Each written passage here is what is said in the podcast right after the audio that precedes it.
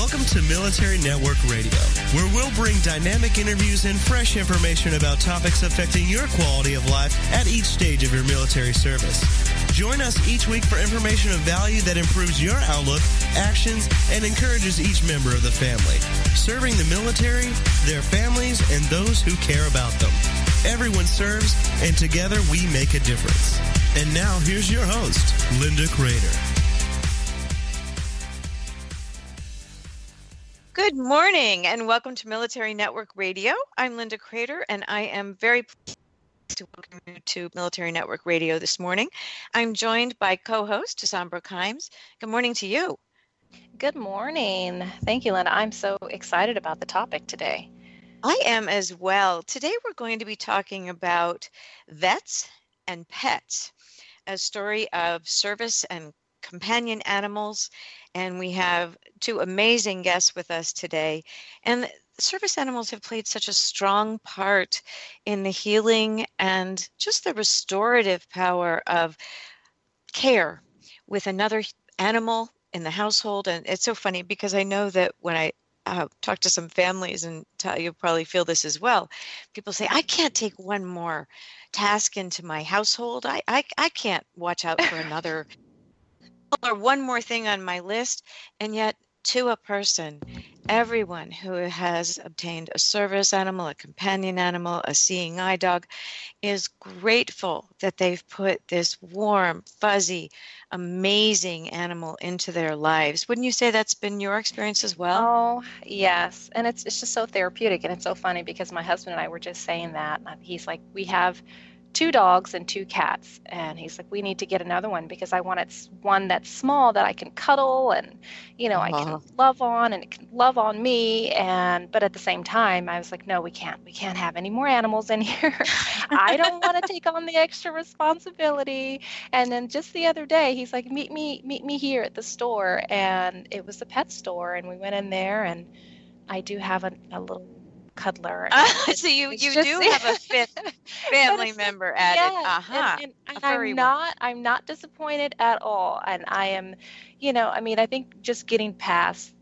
the fact of the extra responsibility. I mean, the the benefit of having that, you know, just just I mean to look at him, it gives me like, oh, I get I get happy and you know then my voice changes and i sound weird but but it's it's, it's good. It's definitely needed um, you know for for veterans especially and you know my husband it's, it's therapeutic for him as well um, and going around town there's so many um, different veterans that i know and they, they have their service dogs with them and you know that it, it's just you know vets and pets. I'm just like oh yay! You know i just wish that there were little puppies here that were little dogs just you know, big dogs, other types of animals. I'm sure we're going to discuss all of that, but it's just, it's so beneficial.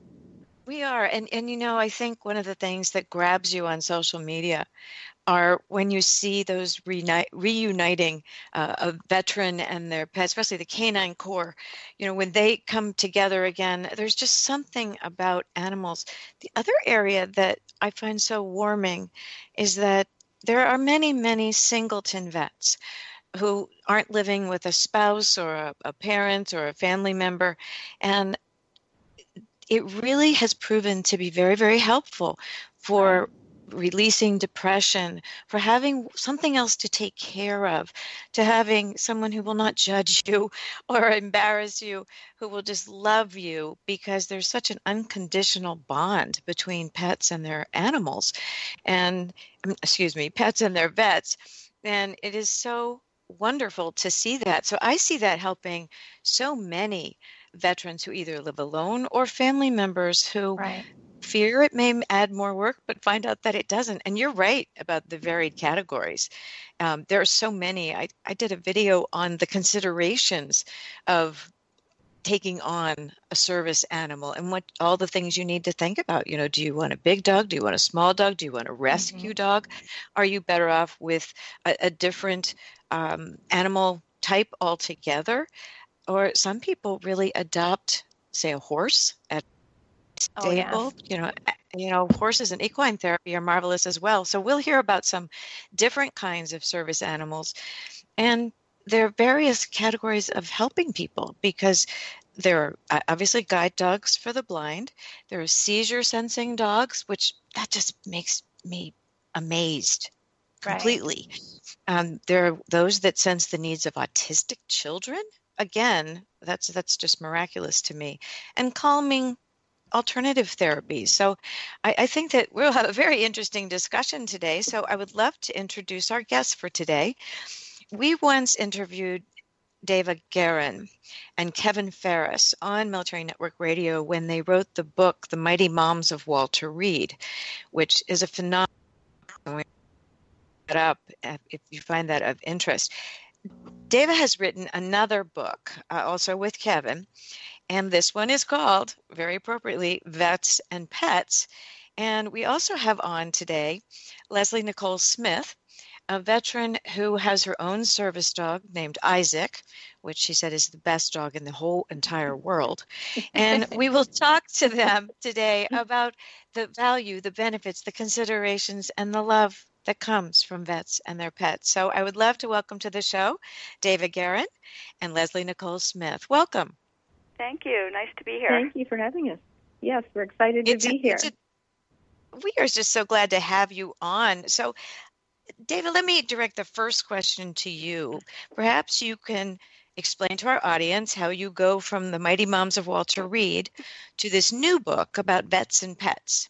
Well, actually, Linda, it was a great experience writing um, Unbreakable Bonds, The Mighty Moms and Wounded Warriors of Walter Reed. And as a result of that, you know, we've been involved with all the moms still in the veteran community. And a number of the people in the books who we profiled in our previous book had service dogs. And that got us to thinking, wow, wouldn't it be neat to do a book initially we thought about um, veterans and their service dogs. And our publisher said, you know what, can you expand it? And we would be really thrilled if you guys wanted to do a book about veterans and their pets of all kinds. And if you're willing to do that, we have a deal. So, of course, Kevin and I were thrilled. And that's how the book came about. And one of the most amazing things that we found in, in this whole you know, journey is that there are so many amazing animals, service animals, companion animals. Many of the animals and the stories in our book, like Leslie's, have been amazing animals who were trained as service dogs but were abandoned. So um, that was very surprising in the role that a companion animal plays, as well as other surprising animals, horses, potbelly pigs. We have a veteran who even has a bird, birds of prey, and has an amazing program in Florida where veterans come and can be healed by wild animals. So it's been an amazing journey. I think people will love this book. The stories are funny, heartwarming, interesting. Um, it'll be out next September, and I think it's going to really showcase just the love and the bonds between veterans and their animals and how they've actually helped heal their lives. Just like Leslie, Leslie will explain in in her story too. And she we're fortunate to have her in the book, and her story is just beautiful about her dog Isaac. The perfect lead in. Thank you, Dava. Leslie, can you tell us your story? Oh yes, I'm I'm happy to, and and I had served in Bosnia and ended up uh, losing my left leg right below the knee and vision loss. It's left me legally blind. And as I was dealing with these challenges, I started to realize that probably could really benefit from a service dog. I had seen some other veterans with their dogs and and I, I started to think, you know what, I I do have these challenges that are worthy of a service dog because I had been feeling, you know, somewhat guilty and thinking that my challenges weren't as, as complicated and everybody else should go before me. And I ended up reaching out to Canines for Veterans and talking to Rick Harrison, the, the CEO, and he more or less indicated that they had Isaac, who was ready to go and he had been waiting for his special person. And what I love about our story right off the bat is Isaac had been a stray running the streets of Myrtle Beach, was rescued, taken to the shelter, and people really weren't interested in adopting him, which is kind of crazy. He's a lab golden retriever mix. And they came mm-hmm. in scouting for these potential service dogs, and thank goodness they did because Isaac was scheduled to be euthanized within 24 oh, hours. So he was rescued, put into school for a year, trained by Marines at the brig at Camp Lejeune. And where I feel our connection and bond comes from is that we were meant to be together because when I had lost my leg at Walter Reed, I was placed on what they called imminent death status and literally given 24 hours to live. And hmm. luckily, I pulled through, and I truly feel it's been fate that Isaac and I were meant to be together in the sense that we were both given second chances. And with that second chance has just come this incredible connection and bond and friendship. And I really I told Dava I really can't seem to find the right word that expresses that love and devotion uh, that Isaac has and I have for him because truly Isaac, he is my hero, my best buddy, and I can't even imagine life without him. And honestly, I don't even really think of life, you know, before when I didn't have him because that's how much he has changed my life and the positive Aww. impact he has made for me every single day. And he's just, he is amazing. And he definitely, he is the best service dog ever. your your story gives me goosebumps. I mean, I, I do believe that it. I've seen vets and their service animals and and there is a bond that you as you say it's hard to find words to describe it but in your case it does seem especially to have put the two of you together at the right time. I would love to ask both of you, either of you can take this question, because I think it's important for our listeners to understand the difference. Can you explain the difference between companion dogs and service dogs? Uh, do you want me to take that one, Leslie? Um, sure. Yeah, basically the difference is, um, and and how it all began really was in the 1920s with the Seeing Eye program, and then mm-hmm. in 1990, when President George H.W. Bush signed the Americans with Disabilities Act, that kind of began to secure the place of service dogs in the lives of people who needed them, you know, for anyone who had a disability and needed a dog. But service dogs are different than companion animals or therapy dogs. Service dogs are specially trained. The training can take up to two years, and they are designed solely for helping people with tasks that they cannot do because of a physical disability. And in the case of veterans, let's stop uh, for a second. We have we have to go on a quick break, but we'll resume sure. right after the break. Okay. Thanks so much. You're listening to Military Network Radio. We're Military Network Radio, and we'll be right back after these short messages.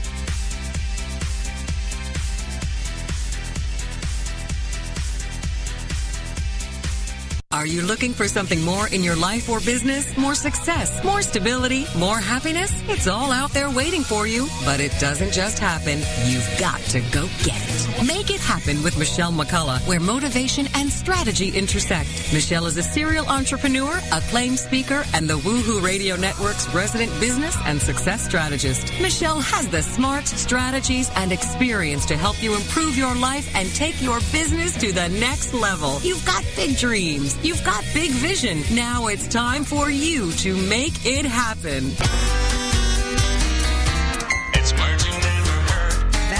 Valentine's Day has been celebrated in different ways around the world. In Italy, one tradition suggests that the first man a single woman sees on Valentine's Day was the man she would eventually marry. What's a word for the first person you see after you leave the house in the morning? A qualtagh.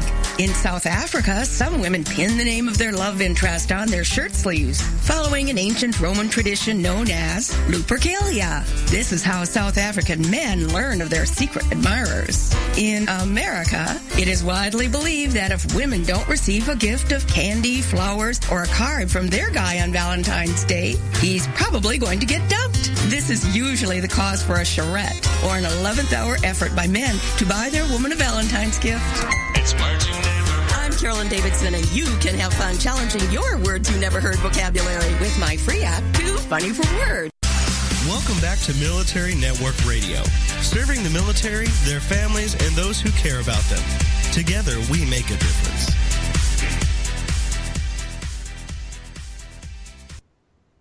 Welcome back to Military Network Radio. My apologies for cutting you off, Dava, in the last thought. You were just getting to the good part.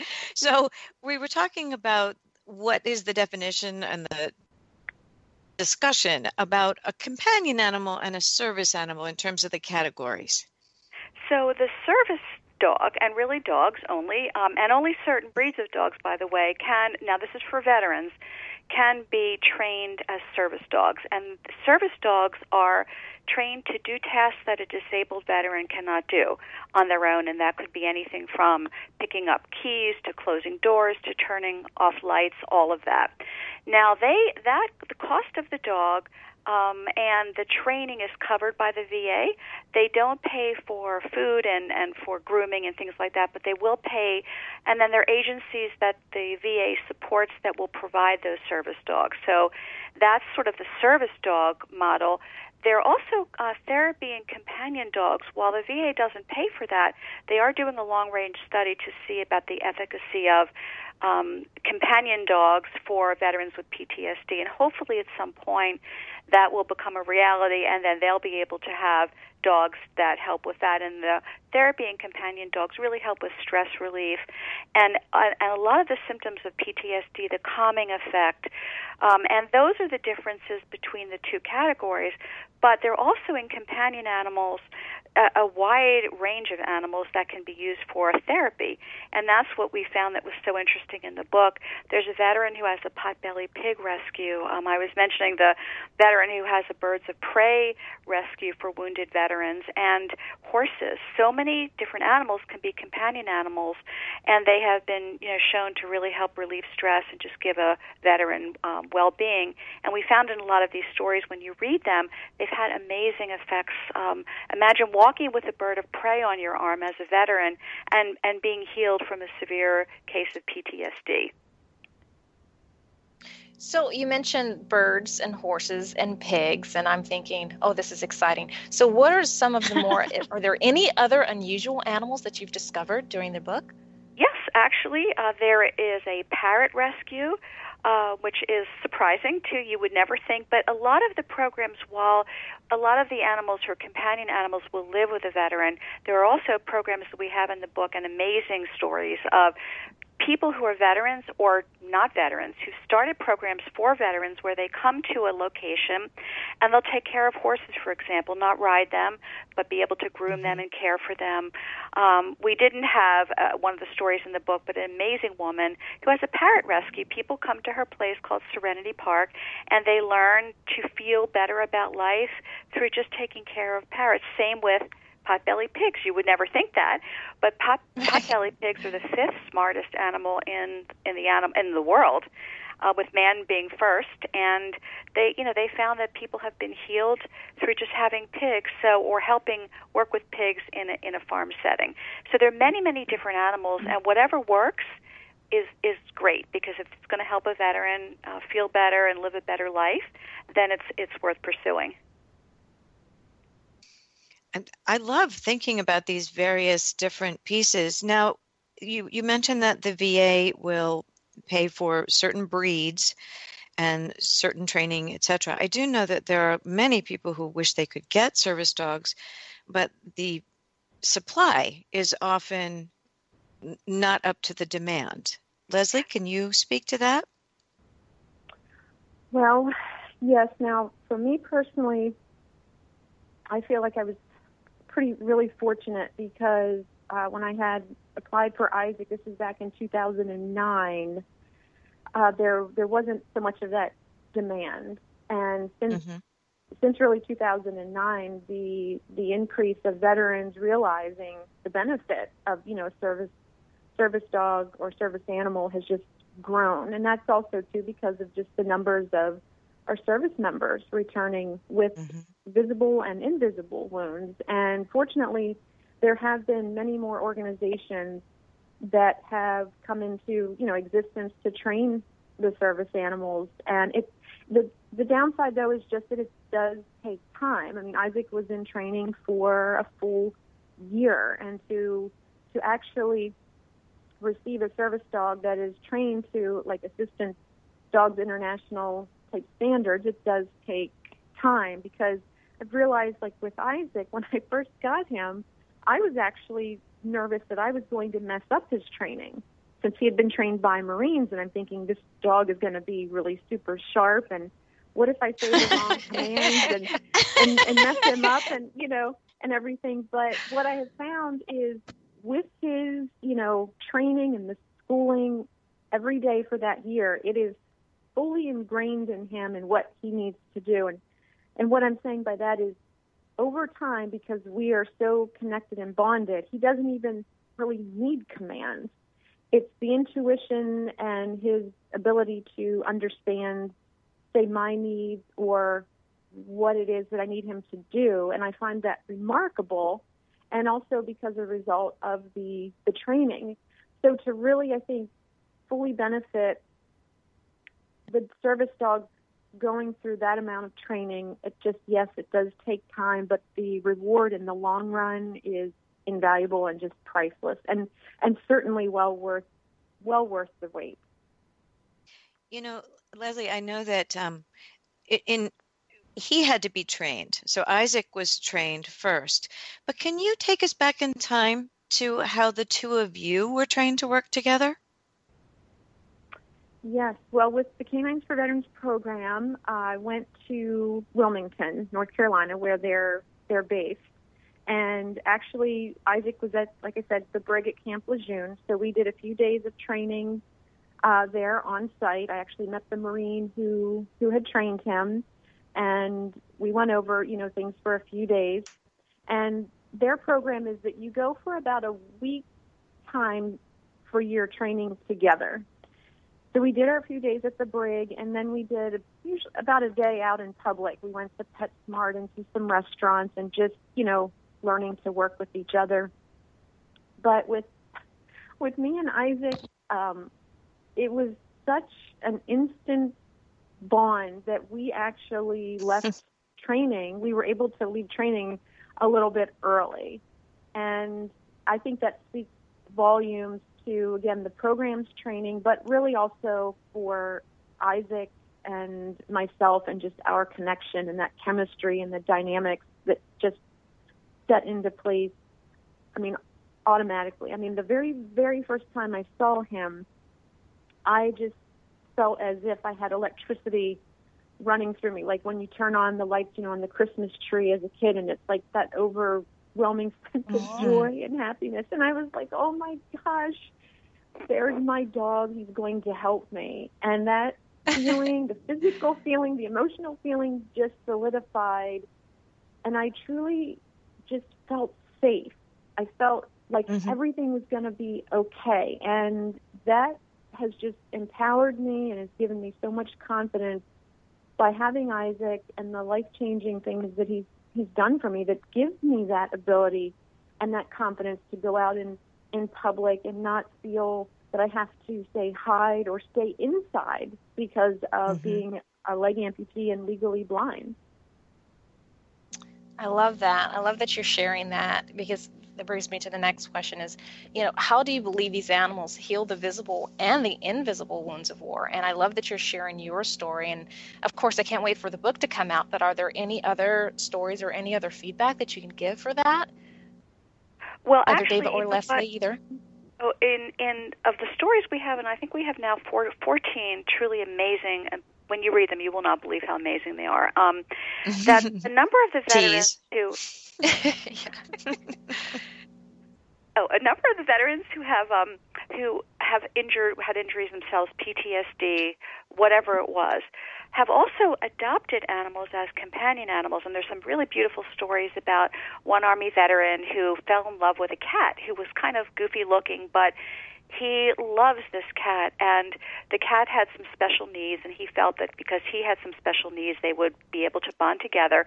And every tuesday on twitter the cat's name is tessa he posts something called tuesdays with tessa and he puts pictures of him and tessa and what tessa's done for the day.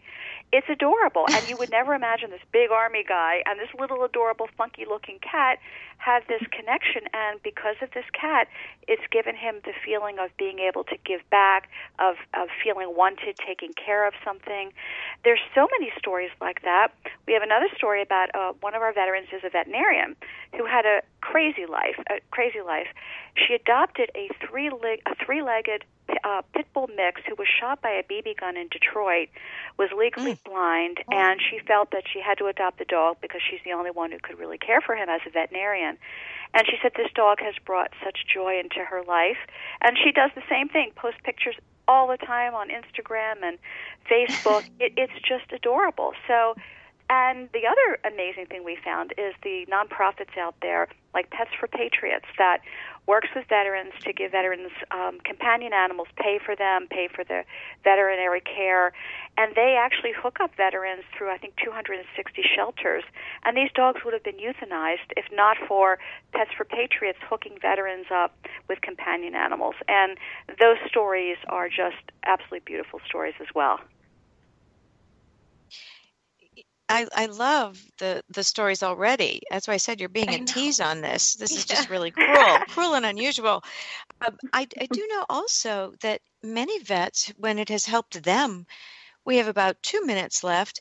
They begin shelters and, and dog mm-hmm. programs themselves we have a couple of stories in the book of exactly that. We have a, a wonderful woman, uh, Mandy Tidwell, who is an Army veteran who actually has lupus, and she's really not medically in, in great shape, and I don't know how much longer she actually has, but she herself has been healed by rescuing potbelly pigs. And she has this beautiful story about her first pig and she started a rescue and the pig is called darwin and she talks about how she was at a restaurant and they were serving steak and potatoes and her her pig used to call her mama literally and so the waiter came over to her and some somehow called her mama and she just thought oh my god i'm never going to eat meat again. And that was the end of that.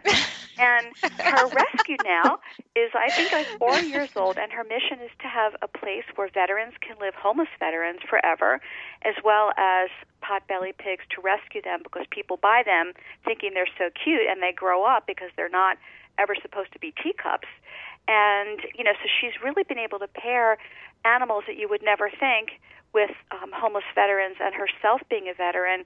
This is how she's giving back to the world. Beautiful story. It, it's a fantastic story, and I love the variety that you're talking about in the book, and I, I really look forward to reading the book when it comes out. I, I think that you are all painting the picture of the value, the the unusual bonding, the this the, the helping of one another, and it's marvelous. We will be back shortly after this next break, and we will talk more. Thanks so much for listening to Military Network Radio. We'll be right back. Hear Military Network Radio, and we'll be right back after these short messages.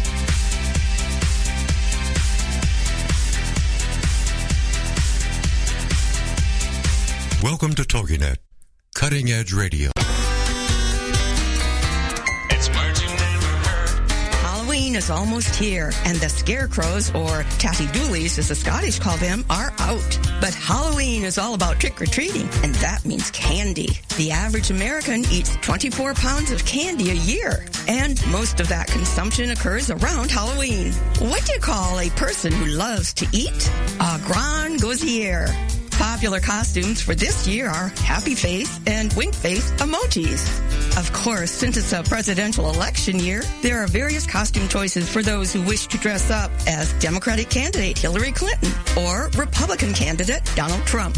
If you ask me, the only thing scarier than Halloween this year is the presidential election. What's another word for the fear of Halloween? Samhainophobia. It's Martin Carolyn Davidson, and you can have fun challenging your words you never heard vocabulary with my free app, Too Funny for Words. Finally, a show that supports women who are in the midst of a transition in midlife. The show is Second Wind.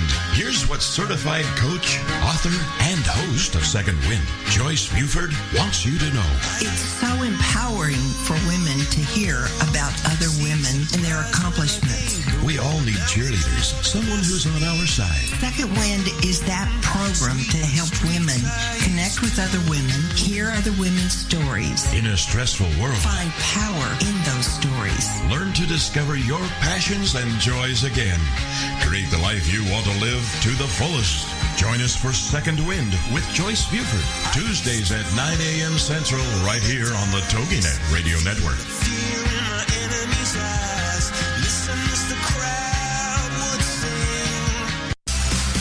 Back to Military Network Radio, serving the military, their families, and those who care about them.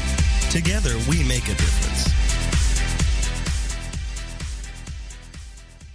Welcome back to Military Network Radio. Uh, you know, Leslie, I've got a question for you. Isaac and you seem to have a very, very special bond. Can you perhaps give a few examples of the intuition and some of the experiences that you've had with Isaac and, and what makes it special to you? Uh, yes, yes, absolutely. Now, when I had actually received Isaac, I had already lost my leg and I was already completely blind in my left eye. But about a year after having him, I had another major episode with vision loss, and I was back at Walter Reed. And he actually was uh, brought to the hospital every day for a short visit. But what is so amazing with him is that when I was released and came home, I came in and sat down right on the couch, and he got right in front of me, and he just we he just stared at me, this dead stare. It was like he didn't even really blink his eyes, and he was, I think, taking in what was different about me. You know, my my eyes were bloodshot. I, they're black and blue. It was a mess, and it was as if he was just studying me very intensely. And then he snapped out of it, and it was like, okay, I got it. I know there's something different about mom. I've got it. But what was even more amazing with Isaac is the very next morning, got up, sat down on the vanity bench, kind of leaned over, started crying because I was legally blind. I didn't know what life was gonna be like. Life was just kind of ripped away from me. Um, mm-hmm. And in the moments that I was crying, he, he just sat right in front of me and just with the softest, most gentle, as if like little baby butterfly kisses, licked away my tears Aww. with the very tip of his tongue. And every other kiss, and I've gotten a lot of kisses from Isaac because he's a lover, have been like the typical sloppy, big tongue, uh, dog, you know, kisses. But in that specific moment of tenderness and pure love, Isaac was saying to me, I've got you, Mom. Don't worry. I know you can't see as much. I'm here for you. I'm you, your best friend. Just don't, don't worry. And I'll tell you, he has just given so much back to me that I, I'm just so amazed at his intelligence and his intuition and about a year ago, I was back again at the hospital. I was actually completely blind. And Isaac was with me. He had ridden in the ambulance. Um, at the hospital, what's so amazing is in all the chaos, the doctors and nurses in the little ER cubicle where I was, I could hear the nurses saying, I can't believe this dog. He's nobody's holding on to him. He's tucked himself at the end of the bed to stay out of our way. He's knowing what to do each time though I got physically sick from the pain medicine, Isaac, I could hear them saying he's getting up quietly, he's coming over to the side, and he would lick my hand as if to say, "Mom, I'm here. It's okay. I'm here. I'm here for you." Because at that point I was totally blind, and then he would go back to the end of the bed and tuck himself in under, and I I could hear what was going on. I, couldn't see. And I was thinking in my mind, I can't believe how incredible Isaac is. He knows exactly exactly what to do and and for that I just like I say I just cannot imagine my life ever without him. Oh, I love I love hearing your story. I can't I can't wait to read read more everyone else's story and including more of yours. You know, it makes it sound like it was such a simple decision for you to choose Isaac or for Isaac to choose you. And I know sometimes that may not be as easy. You know, there are a lot of uh, consideration of factors such as, you know, the cost of the animals, training time with the animals, the bonding, like you just shared with you and Isaac had. Uh, what did you find most intriguing about the fact that it's not such a simple decision? Hmm. Well, I, you're right. It, it, I think it has to be something that you feel ready for. Like, you know, you, everything has to kind of click and that, that's just from my perspective. Your your heart, mind, and soul has to click to be, you know, to be ready. But there is a lot that goes into it because of, especially with dealing just the general public with a service dog or a service animal, because a lot of people feel very entitled that they can just pet the animal without asking. Uh, I've come mm. across that usually every time we're out. They don't um, adhere to the do not pet, you know, patch that could be on the vest uh, because people are animal lovers, and I certainly understand. But I find it fascinating that people feel that it's their say right to know because a lot of times we'll get, oh, that's really nice. You're training a service dog, and I'll say, oh no, he's trained for me. We've been together seven years, and then the next instant question is, well, why do you need a service dog? And oh I usually will just wow. say, oh, well, he helps me. But it's amazing how almost indignant people can get with like, well, what's wrong with you? Like they're looking, and it's like not everybody, you know, has visible wounds, and some days exactly I might have my prosthetic might be showing, it might not. Uh, yes, I'm legally blind, but I don't really look it. I don't wear, you know, um, glasses, or I don't use the cane, and in fact, I don't. I use just the Halti or the gentle leader with Isaac, and so it's been fascinating to me on that side, but also just again, I, I just truly feel that you have to be ready, and everybody will know at that moment when it's time for to say bring in a service dog or a service animal into their life. And you know, Leslie makes such a good point. We have another story about an amazing uh, young guy, Justin Crabb, um, who has an amazing dog named Gnome, and he was saying in his story that before having the dog, he felt just, and I've heard this from so many of our wounded warriors, you know, you go out in public and for the visible things you can see, people would be weird or they'd stare at them or he, he said he felt just so awful going out in public. But when he got Gnome, instead of people just giving him the weird stares, they would come over and say, oh, your dog is so great. What's the dog's name? And then he would talk about Gnome, and then Gnome became, you know, part of uh, of the discussion instead of what's wrong with him. And then after a while, it would get to his story, and it was really nice that he said that people. Uh, like Leslie was saying, in a sense, like sometimes you feel a little bit awkward or they want to pet the dog, but it gives the wounded warrior a little bit of a break so that if he doesn't want to talk about what happened, or even if he does, he has Gnome to really kind of break the ice, or like Leslie said, it's all about Isaac. Um, but the other thing that is so interesting is that a number of these animals who are service animals and or companion have been abused, abandoned, or neglected in one way or the other. And I have a little theory. I don't know if it's true, but it just seems to me from doing the research and hearing everyone's stories that even if a dog uh, is, is a service dog and trained as a service dog, dog or another animal who has been abandoned and as a companion animal, they seem to have a greater connection with their veteran and their wounded warrior, I think, because they were abandoned.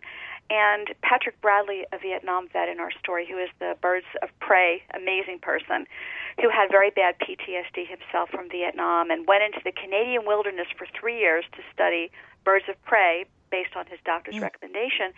And he came out of it a changed person. So in his rescue that he started, it is remarkable. Every bird in there, I think he has 26 birds, everyone is wounded. They're missing eyes and feathers or all kinds of crazy stuff but they relate so much more to a, a wounded veteran than even another animal who maybe didn't have that kind of upbringing. So I think that is really another wonderful thing we've discovered in the book is you know, if you've had issues on your own and your animal has, the, the bond can even be stronger. That's beautiful. I mean, that, that really mm-hmm. is interesting because you can see how it would be, excuse me, a bridge to engagement. Um, it, it offers something to talk about. Um, and, and I'm glad to hear that, that people are so receptive when they see animals. Um, Leslie, I find it interesting that people feel they can pet an animal because I, I, I thought it was pretty well known, but you're saying it's not, that service animals are trained and and not pets per se but you're saying that it's really mm-hmm. not that that there are more people that it causes uh, confusion is that the right word oh yes i and i think also it's just an excitement because what i have found is mm. with isaac being a lab retriever i will have people come up and just start petting and saying oh as a young boy i had a dog that just looked like this. I've had people come up and say, wow, my dog ago, his name was Shadow, and Shadow looks exactly like your dog as they're petting. And the thing they don't understand about me is I have vision loss, so they don't know because I look normal, and I can't mm-hmm. see them petting Isaac until maybe a couple seconds after because Isaac moves or nudges me or something, and then I'll have to say, "Oh no, please, you know, he's working," and mm. it's amazing because I've I've had people bark at Isaac. I've had people get on the floor and men in business suits um, be on the floor, you know, with Isaac, and it's just amazing that they don't they don't ask. and you would almost think that a dog, in this case Isaac specifically, you know, service dog in public with the vest, you know, with a person, it they would just know that you just don't go up and and pet the animal. Just like you really in today's world, you wouldn't just go up to a baby in a stroller and just kiss reach out and touch a baby. You know, it's right, right. Exactly.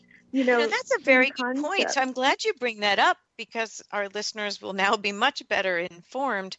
I, I, we have so many in our local church, um, so I, I think everybody knows to not pet the animals when they're working, and I, I that was my assumption that most people knew that these days. But this is very interesting because I love how you also talk about, um, and I think Dava, you mentioned this, that it breaks through the isolation that people will engage. So there's a there's a plus and a and a cautionary note on the engagement portion, isn't there, Dava? Oh my goodness! And you know, in America, there are literally, and I think this is an ASPCA statistic, but 70 million dogs living in households in the United States, 37 million cats, and other species. And pet owners spend about 60 billion dollars a year annually on these pets. So we love animals, and if you see Isaac, I mean, really, we should all know never pet a service dog but he is so cute. You can see why. And, and Leslie's beautiful, so I think the two of them walking together is like, come talk to me. Um, but that being, you know, that you're everyone's that, kryptonite. yeah, I mean, the two of them really. If you wait till you see Isaac, and wait, and I don't know if you've seen Leslie, but really, you can see why this happens. But it is a really mm-hmm. good point to, you know, remind people that if they do see it, it's a working dog. Part of when we um, were putting the book title together, we had some different ideas, and a few people said, "Oh, don't use pets because they're not pets," and that is true. And I think the the one thing is that if it's a service dog with a vest or any service dog for anyone with a disability, most people should know never pet them. They're working, and when they have that vest on, they are working. When the right. vest comes off, it's another story. But another break. So we'll be right back after a short message. You're listening to Military Network Radio.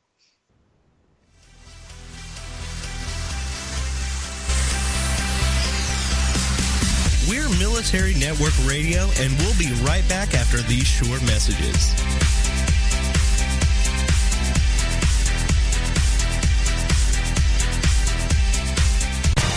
Congratulations on being the proud owner of an adorable, soft, cuddly, sweet smelling, smiling, cooing, hungry, tired, gassy, screaming little bundle of joy. Now what? Where's the owner's manual for this thing? Where are my instructions? right here. It's baby and toddler instructions with Blythe Lipman on TogiNet.com. Infant care specialist Blythe Lipman has worked with babies for over 20 years and works extensively with new parents providing workshops, in-home visits, tips, and daily phone calls to ease those frazzled nerves. With baby and toddler instructions, you can get the advice you need on how to survive and enjoy your baby's first year. For more information on Blythe and how she can help you, go to babyinstructions.com. From 32 ways to stop a baby from crying to 14 ways to get a baby to eat and so much more. It's Baby and Toddler Instructions with Blythe Lipman on TogiNet.com.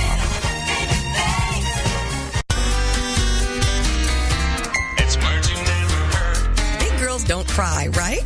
According to a recent Wall Street Journal article by Dennis Nishi, there's a stigma attached to turning on the waterworks at the office. 61% of men who reported crying at work cited personal reasons. An illness in the family, the death of a pet is the catalyst. While 58% of women said it was something that happened at work, being unfairly blamed or criticized. Men are like mascara. They run at the first sign of hubbub. That's another word for crying. What's the word for the fear of intense emotion? Zelophobia. Women may have a better excuse for crying than men, as females have higher levels of prolactin, which encourages the production of tears, making it easier to be known as a lachrymist, or someone who cries at the drop of a hat. It's marching I'm Carolyn Davidson, and you can have fun challenging your words you never heard vocabulary with my free app, Too Funny for Words. Welcome back to Military Network Radio, serving the military, their families, and those who care about them. Together, we make a difference.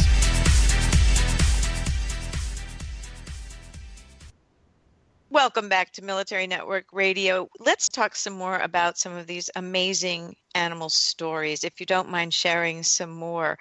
Um, because I know that you said you had horses, service dogs, uh, the, the three legged dog. Um, tell us a few, if you don't mind sharing them. Oh, sure. Um, we're very thankful to um, Beth Zimmerman from Pets for Patriots, who's, who really kind of helped us get going with some of the amazing veterans, and sh- her nonprofit helps veterans get companion animals. So, and they're cats and dogs primarily. But she has hooked us up with some really amazing people who have adopted older older dogs. And that's another big issue. People are afraid to do that you know thinking oh my gosh the dog won't live. But we have a wonderful story um, molly taskey a navy veteran adopted an older pit bull. And this dog is again the best dog she's ever had she had suffered from PTSD, and this dog is so responsive. And because he's a little bit older, he's able to really, like Leslie was saying, anticipate her needs, um, really help her with things that most other dogs probably wouldn't be able to do. And the fact that they were all abandoned themselves ties them, I think, closer to a veteran who has a psychological issue we have a beautiful story about a horse named Max. Max is, uh, is a Morgan horse, and the Morgan breed, according to Debbie Demick, whose nonprofit is called Horses Helping Heroes, is great for dealing with people for emotional support. And in her uh, rescue, she doesn't do any riding, and all the veterans come to just work with the horses, groom them. And there's a beautiful story about Max in particular, and all the veterans I've talked to, all of them have either traumatic brain injuries or PTSD. And Max has helped them overcome feeling isolated, feeling angry. Max, if they could, Max could sense when they were feeling really stressed out, and he would come and he'd nuzzle and put his nose and his whole head into their shoulder, and they would just say, "Oh my God, I, I feel so much better now that Max is is there." And they they write about Max as if Max is their son, and Max has probably helped dozens of veterans with PTSD, and and these are very you know severe cases a horse is able to do that, and that is just a remarkable thing. We also have someone else uh, who was in our book before who also had a great experience um, with horses, which is surprising because not you know people don't really realize that, but uh, they're they're amazing animals and they really help a lot with PTSD issues because of their you know they're flight animals, but yet they have this ability to connect with disabled veterans for whatever reason, and there's some beautiful stories about that. And we have another one of our um, great people from Unbreakable Bonds, Tyler Jeffries, and his dog mm-hmm. Apollo. And Apollo, I don't know if you've seen him. He's a red Doberman. I have. I've met him. Oh my goodness, he, he's scary. I mean, he when they walk down the he's street, a big boy. go to the other side. yes, he's very. But he's just a big, adorable guy. Now he was not approved by the VA because he's a Doberman. Um, so he had him trained by Brandon McMillan from Animal Planet, and a woman from New York donated the money for him. So Tyler figures he's about a fifty thousand dollar dog, but he's just an amazing, amazing dog. So there's so many stories about that, and especially with uh, veterans who you know go to these places and like Stephanie Mason goes to a place where she rides a horse mm. and this horse right. has given her new confidence. So I think all of those combinations of whether you have a service dog or a companion animal of any species, whatever works for you to make you feel happy in life and fulfilled and, and feeling you can get back to normal life is is really worth it. I completely awesome. agree. You had a question, Ty? Well, I, I was going to ask about um, the foreword of the book because I know we, we spoke a little bit over the break. Da- Dava, you want to tell us more about it? Yes, well, we're really excited. Another um, big advocate of ours, and we appreciate so much, is Andrea Arden. And she is a host of some shows on Animal Planet and CBS. She is an expert dog trainer. I mean, you can, she's one of the people who is really in the top in the country. She is writing the foreword, and in the book, we also have a nice section of a lot of the animal experts sharing their secrets and training tips for companion dogs, older dogs, rescue dogs, and just your average puppy. And so Andrea is going to be also writing the forward, and we have her um, her wonderful training tips. And we also have, and I'm personally so excited about this, is First Lady Barbara Bush is going to write the forward for our book. And as most people know, she is an animal lover. She wrote Millie's book about, you know, her, from Millie's mm-hmm. point of view about life in the White House. She has two adorable Maltipoos, Minnie and Bibi, and two are now her adorable little pets. And she agreed to write the forward, which we're very excited. And as you know, President Bush 41 wrote the forward to Unbreakable Bonds. So having their support, and they have been tremendously supportive of us, um, even with Unbreakable Bonds. Just one little aside when the book came out, and you know they're very pro uh, veterans and wounded warriors. Do you know they invited us to their house, and we had all of the ten moms in our book and the kids. We went to Kennebunkport, Maine, and we had a wonderful visit with not just President Bush and Barbara Bush, but George W. and Laura Bush. And Tyler Jeffries, who's also in this book with Apollo, got to propose and to his girlfriend, who is now his wife, uh, unexpectedly in front of both presidents and first ladies at their house. So, wow. yeah, that was pretty funny. Unexpected, but really funny. And now they're married, and uh, you know, I'm hoping that they'll do it again for us because it was a beautiful experience for the veterans and for um, the moms, you know, coming to their house. But Mrs. Bush has been a tremendous advocate also for literacy, and through her Barbara Bush Foundation for Family Literacy, she's done so much great work. So we could not be happier.